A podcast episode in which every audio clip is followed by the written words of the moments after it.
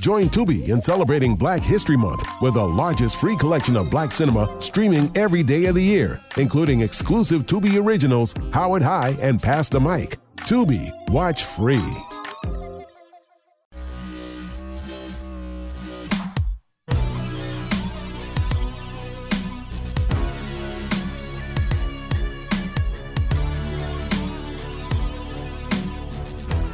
Hello and welcome to the Royals Rundown Podcast, a Say It Again Network podcast. If you are a fan of the Kansas City Royals or baseball in general, please subscribe to the podcast. We provide game analysis, previews, reactions, and much more. I am Jacob Milham, and joining me, as always, is the beat of KC, the man with a plan, Lucas Murphy. Lucas, how you doing tonight?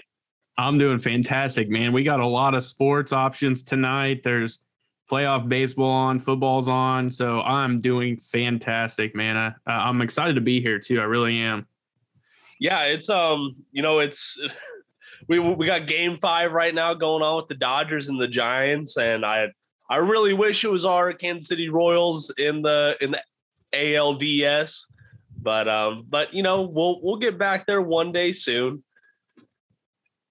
Well, we're just going to jump right into it. Kansas City Royals baseball is alive and well down in the Arizona Fall League. No playoff baseball to be spoken of up here, but some pretty premier Royals prospects are playing down in Arizona right now, led by Asa Lacy, the number 66 overall prospect, according to MLB.com.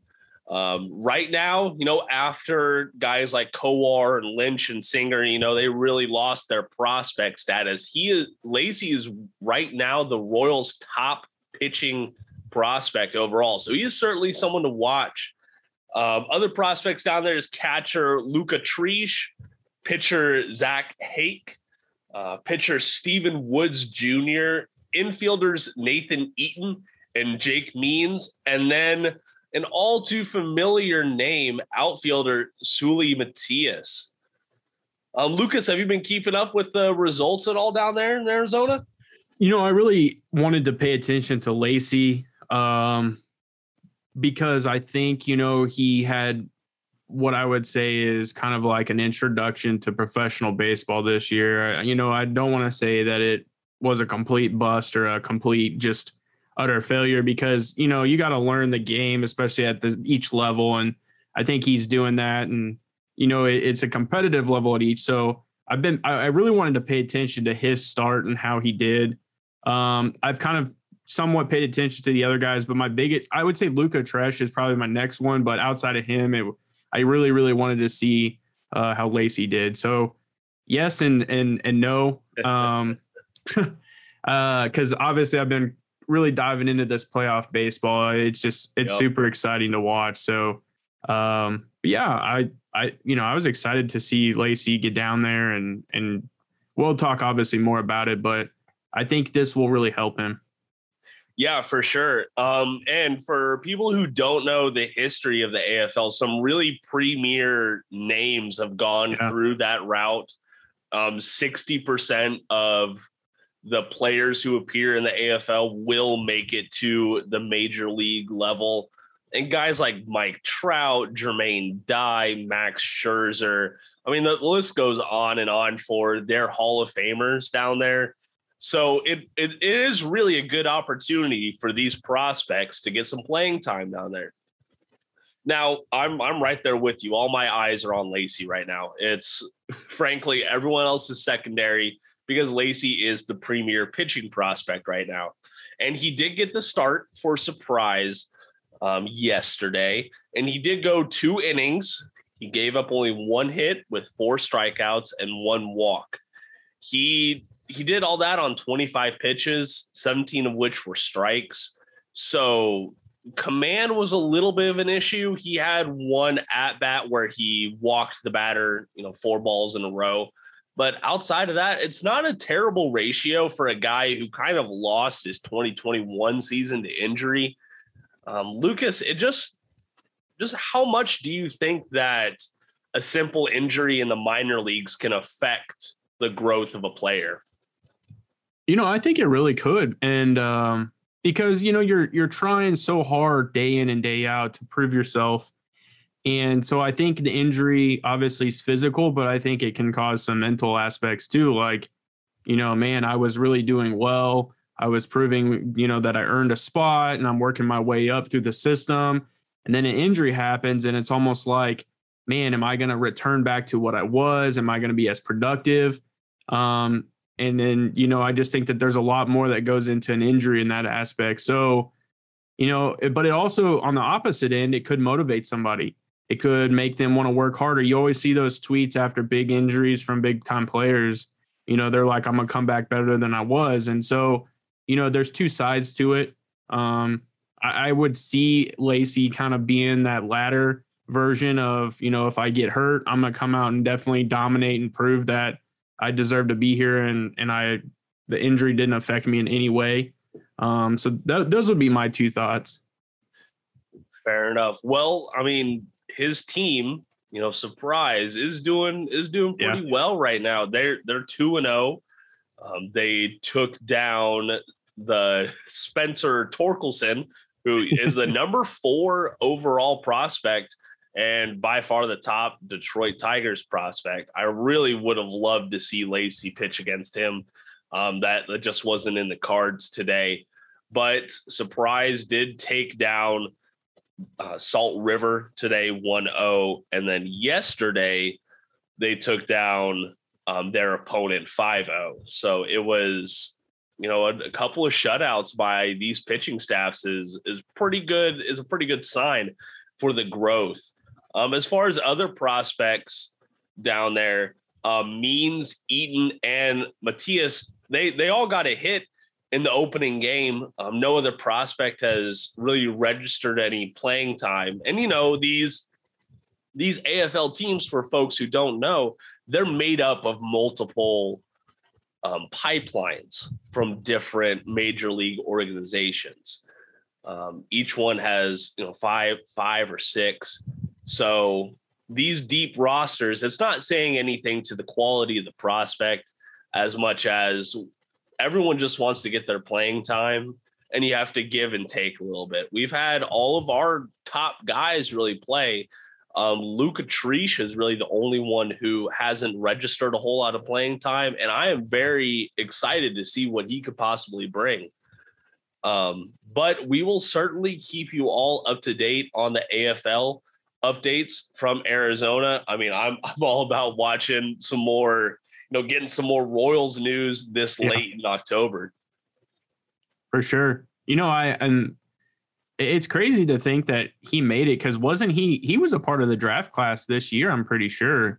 He was, yes. He has risen very fast. So that does speak a lot to him. And you know, he was a 4-year guy.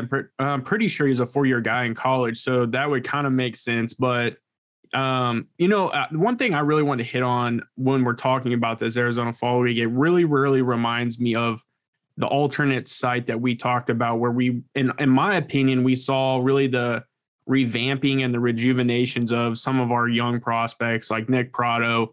It gave guys like Bobby Witt the opportunity to kind of just go out there and, you know, it gave Pratto the ability to change his swing and start having launch angle and, you know, even, you know, a bunch of other guys were doing the same thing. And so I think it's almost the same, like MJ Melendez too. And I think it's almost the same environment in the Arizona Fall League, where they do go out and play, but there's just not a ton of pressure. Like, yes, they're showing out, but I'm sure there's a lot more individual opportunities to get with coaches and get the opportunity to really kind of just engage and play baseball. And that's probably why I think I like this so much. And, you know, yeah, Suli's there, but is there other guys that I think probably could be, you know, using this opportunity? Yeah, for sure. And I think that's what's exciting, is you're really seeing some of these guys get that opportunity to just play baseball and just go out there and learn.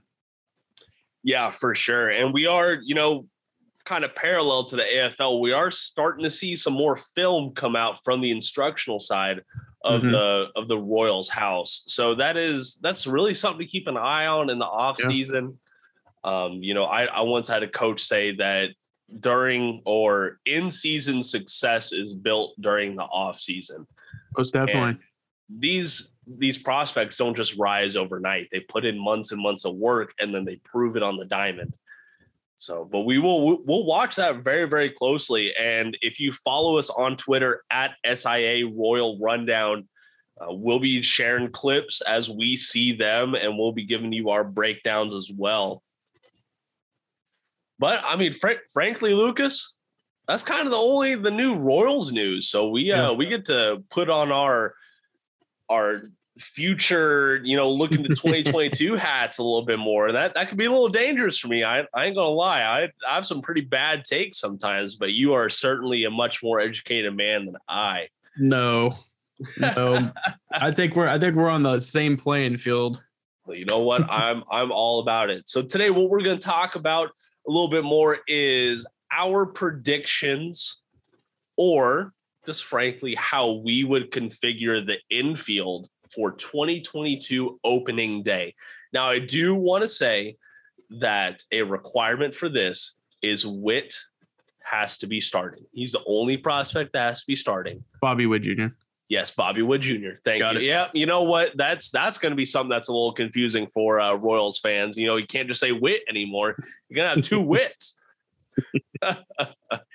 But Lucas, I would like to let you go first. What does your infield look like?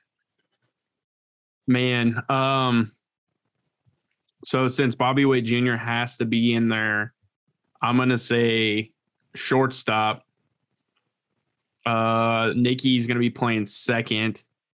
I got to get the middle out first. I think Mondesi will be playing third, and Santana would be at first base. And that's going to be my infield. It's tough only because, the only reason I say it's so tough is because you don't know how the offseason is going to go, and maybe an offseason move occurs. And we're not even talking about one of these guys, because I definitely think Whit Merrifield is your second baseman. Mm-hmm. And I think, in all honesty, I know that we're including Bobby Witt Jr., but I think that I've kind of been on the teetering fence for this, because I think how the Royals have always treated their prospects, they want to get the full amount of time possible with their guys. And I think that they do start him in the minors just to get that extra year or that year of service. But I could also see him just coming out and just being on fire, kind of like we've seen his progressions through the minor leagues, and he'll be in the major league rotation and in that infield. And I think that's what's tough, because there's so many inconsistencies with Mondesi, but like we've tasted the nectar of what he can even, we say it every year, and it's like, we've felt that we know what he can do. And it's almost like, I really like him at third base. I really do. I think I've seen enough plays from him at shortstop and even now at third base that just still, like, my jaw drops. And so I almost would have to say Mondesi's at third. And I honestly think the one that's drawing the short straw is going to be Dozier. I think they would much rather stick Whit Merrifield out in right field. I know we're talking infield, but I think to keep the scenario, you would almost have to keep Whit Merrifield if he stays on this team in this lineup. He's your leadoff guy. And so that would be my guess, but this is going to be tough, man. This really is. I'm going to be interested to hear yours, because I just think it's so tough, because you do, like, Nikki really just threw the biggest knot in this entire thing because of how he came out and performed at shortstop. And I think that's just what's tough. Yeah, it's certainly a good problem to have. I wish we had this problem in the outfield, frankly. But yeah, honestly, I'm just going to go right off the cuff, starting at third base. I've got Bobby Witt at third base. I've got Nikki Lopez at shortstop, Whit Merrifield at second, and I'm going to go with Hunter Dozier at first. Ooh. I dislike that very much, but I get it. Yeah, it's so frankly the Dozier and Santana right now are a little they're pretty interchangeable. Neither, and it's sad but true, neither one of them really moves the needle being in or out of the lineup. I know Royals fans are going to be clamoring for a Santana kind of rejuvenation. Yeah, but I'm that guy. frankly, if you look at the analytics with his age and with what areas of his game have fallen off, it's not looking too good, but I'm not going to wish bad on the guy just because of his age. So I really do want to see Carlos Santana succeed, but I do think that Dozier should start off at first base just to see what he brings. But I'm with you on keeping Whit Merrifield at second base. You have a Gold Glove defender at second base, and you're going to let a personnel issue shift him to the right field. And that's just where I'm stuck, because it's like we know the commitment to Raul Mondesi or Alberto Mondesi, excuse me. And it's just like, I don't know that they would. I just don't know that they have it in them to bench him for what exactly the scenarios that we're putting out there. And I don't see that happening, because unless he gets injured in spring training, I just feel that they're going to plug him in somehow, some way. And I just see him being in the lineup. And that's another reason why I think that they start, Bobby Witt Jr. down in the minors, because we do know that there's about a 75% chance Mondesi doesn't even make it out of the first month without getting hurt. Yeah. And I don't wish that upon him, but we're just looking at how it's been. Mm-hmm. And so maybe that's what they're going to wait for. And then that call will happen, and then he'll be up here. It's just gonna. It's a tough scenario, because you got a Gold Glove, Nikki Lopez. If he doesn't win it, I don't know what's wrong. But yeah, I mean, he really performed. And then Whit Merrifield is just as good right there. I mean, he's getting older, but his defensive ability hasn't fallen off. That's just tough. Maybe And I started thinking about this too. I really, really have. And this might be a crazy, crazy scenario, but what if they start sticking Whit Merrifield at first base? Whoa, that'd certainly be a new one. But I can certainly see that. Because he carries a first base glove everywhere he goes. He does. So, and that's the best part of having a guy like Whit Merrifield. Yeah. I mean, shoot, that would fix the issue and have a good, solid spot for Bobby Witt Jr. And you could still have Mondesi at third base. Now, I do want to clarify real fast, Lucas. In my scenario, I would want to see Mondesi primarily playing right field. Okay. So like playing, 60% of the innings in right field. Now, that might be a little tainted coming off the season where right field was the revolving door of the Kansas City Royals. But that's somewhere at least where you can, you can throw Dozier out there. And I mean, he's a little bit of a liability. Let's be honest, but he can hold it down if Mondesi needs a day off, or you can bring up an Edward Olivares for the 19th time and have him play some right field. I do agree with you though, because the investment into Mondesi is kind of reaching ahead. You can only write off so many years as injured or developing or such. Fans have to remember Mondesi was on the World Series championship roster. Yes, he was. Like, he saw at-bats, And not Whit Merrifield. Yeah, exactly. So the guy's been with the organization forever, and frankly, he hasn't made that much of an impact. It's going to be crazy. It really is. And, maybe they can find a way if it's in the cards, maybe he has a good year and it's something that they would look to trade him. But then again, we know Dade Moore's commitment to him, and if he has a good year, then that makes it that much tougher. I mean, I get that Dayton's not the GM anymore. I completely and 100% understand that, but I still think the final say goes through him. And, I really think that there's just a soft spot for him. And I still to this day, I know that I'm kind of going off, but I still to this day just believe that he just doesn't understand the difference between an injury, like a full-blown injury, and just being hurt. Like, being hurt is something you play through.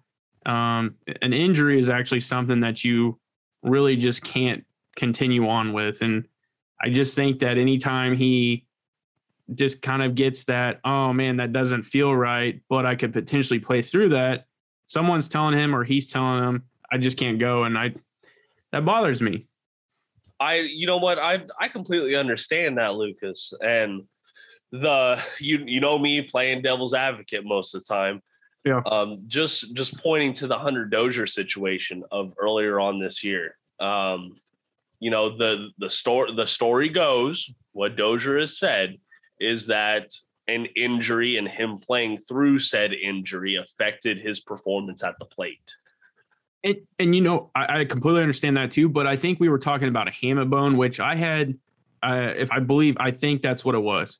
Okay. But I had the same injury when I was playing in college, and I played through it, and it hurt like hell. It really did. But the thing is I stuck through it, and it did hurt. But over time, you know, I was able to fight through it. I just think that it's different because I wasn't getting paid, and I was fighting to stay out there day in and day out. I didn't want to lose a spot. I think there was some comfortability with Dozier, and he just got the big contract, and it's like, you know, he wants to play. I do get that. But then, I mean, he did try to fight through it, I guess you could say. And I got to give him credit for that. But man, it's tough. No, you're right. There is that big factor of, well, if I lose my spot, am I going to be able to get it back versus, well, I mean, they've already paid me $40+ million, but that is, you know, that's something I have never played at that level. Yeah. So I don't know what all goes through the mindset. And frankly, I know you agree with me on this. I would absolutely love to have someone on the podcast to talk us through that, just to see where that mindset's at and see what folks are saying in the organization, you know, because maybe sometimes it is coaches or agents or third party saying, hey, no, hold off. Don't play. Just kind of hold back a little bit. And, you know, and I think to go along with that too, I think it depends on who it is. Like if it's Salvador Perez, and I'm not just saying it because of who he is, but it comes down to the position that he plays. Like it's a significant thing to have a great catcher back there who's got great relationships with his pitching staff, has great understanding of, you know, what the coaching staff is asking from a play calling, like, you know, signal calling and how to really line up the infield and, you know, first and third situations and understanding pickoff moves. I mean, the list goes on. And the same goes for even like Cam Gallagher. And if you take a Salvador Perez out of his situation and you plug in maybe someone who's not as comfortable, it's noticeable. And I think it's maybe a little bit different for like a Hunter Dozier, just because he really did have a down year this year and he was almost replaceable. Mm-hmm. And I think to me, that's why it really wasn't too big of a deal. I guess that Dozier would have just taken the injury, used the time to recover, and then came back. Versus like a Salvador Perez, who like he would had to have gone on there just so we could get him healthy and get him back. And I think that's the biggest difference. You know, I completely agree. And I'm sure we could talk hours and hours on this, because there's, you know, you're looking at physical, financial, mental. Yep. And that's just on the individual. But before we go off on one of our trademark tangents, because it feels like I'm saying that statement every single episode now, which isn't a bad thing. At least we have educated tangents around here. I'm gonna kind of pivot back to just a general baseball thing. I was revisiting the whole issue between the Twins and the White Sox this year, where, you know, the White Sox were absolutely slaughtering the Twins, up 11-0. And a guy, you know, hit a home run off of a 3-0 pitch. And it really got me thinking, Lucas, what is there a unwritten baseball rule that you don't like? Yeah, I think it kind of goes along with that too. I think pimping home runs, as I would recall it, or showboating, deserves to kind of get a pitch thrown at him, or really even just that the whole idea of a pitcher like screaming into his glove out of excitement, or kind of like staring down the batter as he just struck him out. Or like I said, the home run that you literally bat flip, like all craziness, the bat lands in the first row and you're, you know, doing all kinds of that type of stuff. I think needs to be in baseball. And I think it creates more of a fan attention to it. And then also I think it creates rivalries, and it also just kind of makes baseball players want it that much more. And I think you see it with some players, other players, it's that unwritten rule that, hey, I got to follow this, and I don't want to cross the line type of thing. And that's the one that drives me kind of the craziest, is just because, like, I get the idea that you're trying to show the other person up, but it's also like creates kind of an inner fire. Like we've seen it time and time again. And I don't definitely think it deserves being thrown at, but I get the idea of it. That's another unwritten rule. But man, I love when a home run is just absolutely hit to the moon. It lands on there and you see the batter just launch the bat, and he's doing kind of like a Sammy Sosa to first base. And that fires me up as a fan. It really does. And, you know, this is something I'm passionate about. I've talked to you about it before, is fan engagement is key to actually growing the sport, not just getting more viewers on the product. It does help, but getting people interested in, you know, getting their kids in baseball, or kids wanting to get into baseball. And that's why I say, like, the rule that kind of frustrates me the most is that 3-0. Mm-hmm. You know, if you're there's no mercy rule for a reason. You're all getting paid money to go out and play this game. You take your lumps and you keep it moving. There's more than 160 games left in the season. Just keep it rolling. Now, I do want to say again, Lucas, you have played baseball at a higher level than I have. You know, I was that kid out in right field, you know, just waiting on the snow cone after the game. Hey, I was that kid too. I just wasn't playing right field. No, but if a pitcher is just having a bad game, I'm not there to see the pitcher feel better about himself. I'm there to see some home runs. I'm there to see some runs put up on the board. And if Joe Smith from Minnesota wants to throw a 79 mile an hour pitch right down the middle, I would want my guy to absolutely hammer it. I would want Salvador, you know, it's one of those things. If it was the difference between Salvador Perez breaking that record and getting the MLB home run lead, would you want him doing it or not? Oh yeah. I think for me too, like, and it goes along with exactly what you're saying. If you're not wanting to get absolutely drilled like that, then don't put a position player out there to just lob them in at 50 miles an hour. Like, that guy went up there because he got a meatball pitch, and he's like, I'm going to launch this thing. I completely get it. Like, that's baseball. Like, and yeah, that frustrates me too, because it's like, man, if you don't want to get like that, then don't sit there and put out a position player.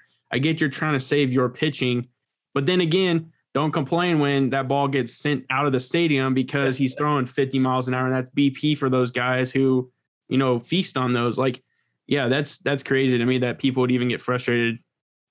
Well, it wasn't just, I don't even think frustrated really described it. I mean, Tony La Russa was telling people in the press conference, like, hey, Twins pitchers throw at my guys tomorrow. I mean, that's Tony La Russa. Yeah. Well, yeah, then that's a whole nother tangent we can go off on, but we're going to avoid that for today. I promise, because we just dropped a episode that was more than an hour long, and I don't know how we feel about that.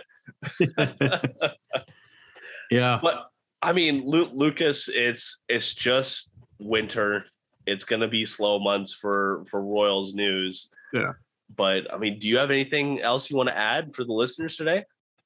Well, I know we were going to kind of maybe skip over the last pitch or the last swing. Go ahead. But you brought some up that made me remember when you talked about playing Little League baseball. Am I the only one that remembers the suicide drink after the games? Do you remember what a suicide drink was? No, I don't think I do. Okay, so I remember after every game, Little League, we'd all get together and you go up to this concession stand and you're like, I want a suicide. And they're like, okay. And they go to each one of the fountain drinks and they do like one push on each one. And at the end, you get every single one of the drinks, but it's in your cup. Oh, man. And, man, I tell you, it sounds disgusting, but it always, for some reason, as a kid, it tasted phenomenal.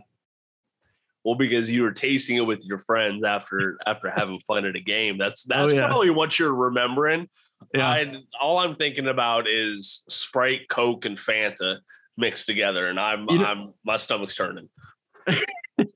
I just remember they always gave us a lot of the orange one for some reason. I don't know if maybe they were just helping us out. I couldn't even tell you what it was, if it was Fanta or whatever it was, but we always got a lot of the orange, and I was like, oh, okay, but yeah, it was all right. I enjoyed it, and yeah, it was a good time. Well, heck yeah. Yeah, no, it was, I remember those days of the Capri Suns and orange slices after a game. Those were the halftime snacks for us. Oh, heck yeah. Heck yeah. Well, so, I mean, look, we were going to skip over the one more swing segment this go around, but I'm going to say, I touched on it a little bit before. Yeah, go ahead. Just like the unwritten rules to baseball are key to bringing in fans and people interested in the product. Presentation is also very important, especially when folks are on their phones for sometimes the majority of the day. Yep. I just want to give kudos to the TNT team. They revamped their NHL presentation. It shows all of the information you could really want as a fan right there at a glance. Very similar to MLB, showing pitch count and who's pitching right now, out strikes, things like that. But on the flip side, I do want to note, NBA is kind of having a little bit of backlash right now because they're somewhat hiding their just basic game information behind that NBA Game Pass. And I know if I had something that was worth millions and millions of dollars, I'd want to push it as much as I could, but I shouldn't be having to click around 5 or 6 times just to go see how many points the Oklahoma City Thunder scored. Mm-hmm. So, yeah. And that can turn fans off. That can turn people like you and me just being interested in the sport. Cause we need that basic information to be educated on what we're talking about. Oh yeah. So I just want to say I'm very passionate about it. There's ways it can be changed. There's ways you can, make it look fresh every year, things like that. But you do need to recognize the importance of having all of that information very readily available for fans. For sure. That's one thing I always look forward to every year in baseball, because they always change the on-screen kind of display on ball strike scores and all that. And I always look to see how they revamp it, to see if they added anything, taken anything out, and it's always nice to see the new stuff that comes out, or if it is the same, it's, what you're getting, but it's always exciting to see what they present as well. Heck yeah. Did you watch that? You watched that StatCast broadcast of the Red Sox Yankees wildcard game this year at all? I actually did not. It was, for listeners who don't know, I'm a nerd. I'm going to come by it honestly. I love me some numbers. But that StatCast broadcast, it looked like something out of the future. You kind of had a little window in the middle with the game itself, but you had all these numbers on the outside, and oh, wow, you had velocity and just all these numbers that were once so hard to find. They were all right there as the game was going on. And for folks like me, that was pretty cool to see, I thought. But I mean, we're seeing a little bit tonight on the Thursday night football game with the Bucks and the Eagles. Amazon is really leaning into that as well. Yep. But that's something, it just comes with time, comes with change in focus. It comes with guys like Tony La Russa leaving Major League Baseball whenever the time is right. Well, that is going to be all for us today. Please leave us a like, subscription, or review on your respective platform if you want to continue the conversation or just support the podcast.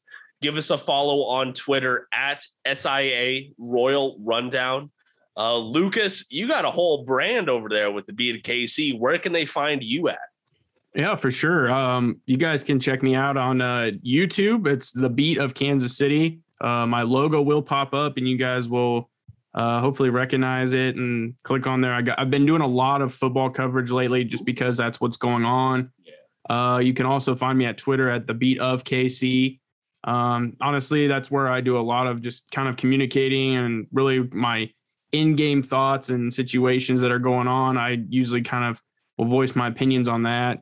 And then the final spot is really a lot of my writing has been conducted through the Say It Again Network. I've been honestly trying to knock out as much as I can. I'm very passionate about writing. And right now I'm so hooked on NFL. So I've been doing a lot of writing for the NFL. And the final spot is going to be over at Fan Nation for Sports Illustrated. You can find me at the Royals page. I actually wrote an article on Michael Conforto potentially signing with the Kansas City Royals. So go check that out. I think it's a very interesting deep dive into kind of his, sabermetrics and things like that and why he would be a good fit. So go check that out. And that's really kind of everywhere I'll be found and the Royals Rundown.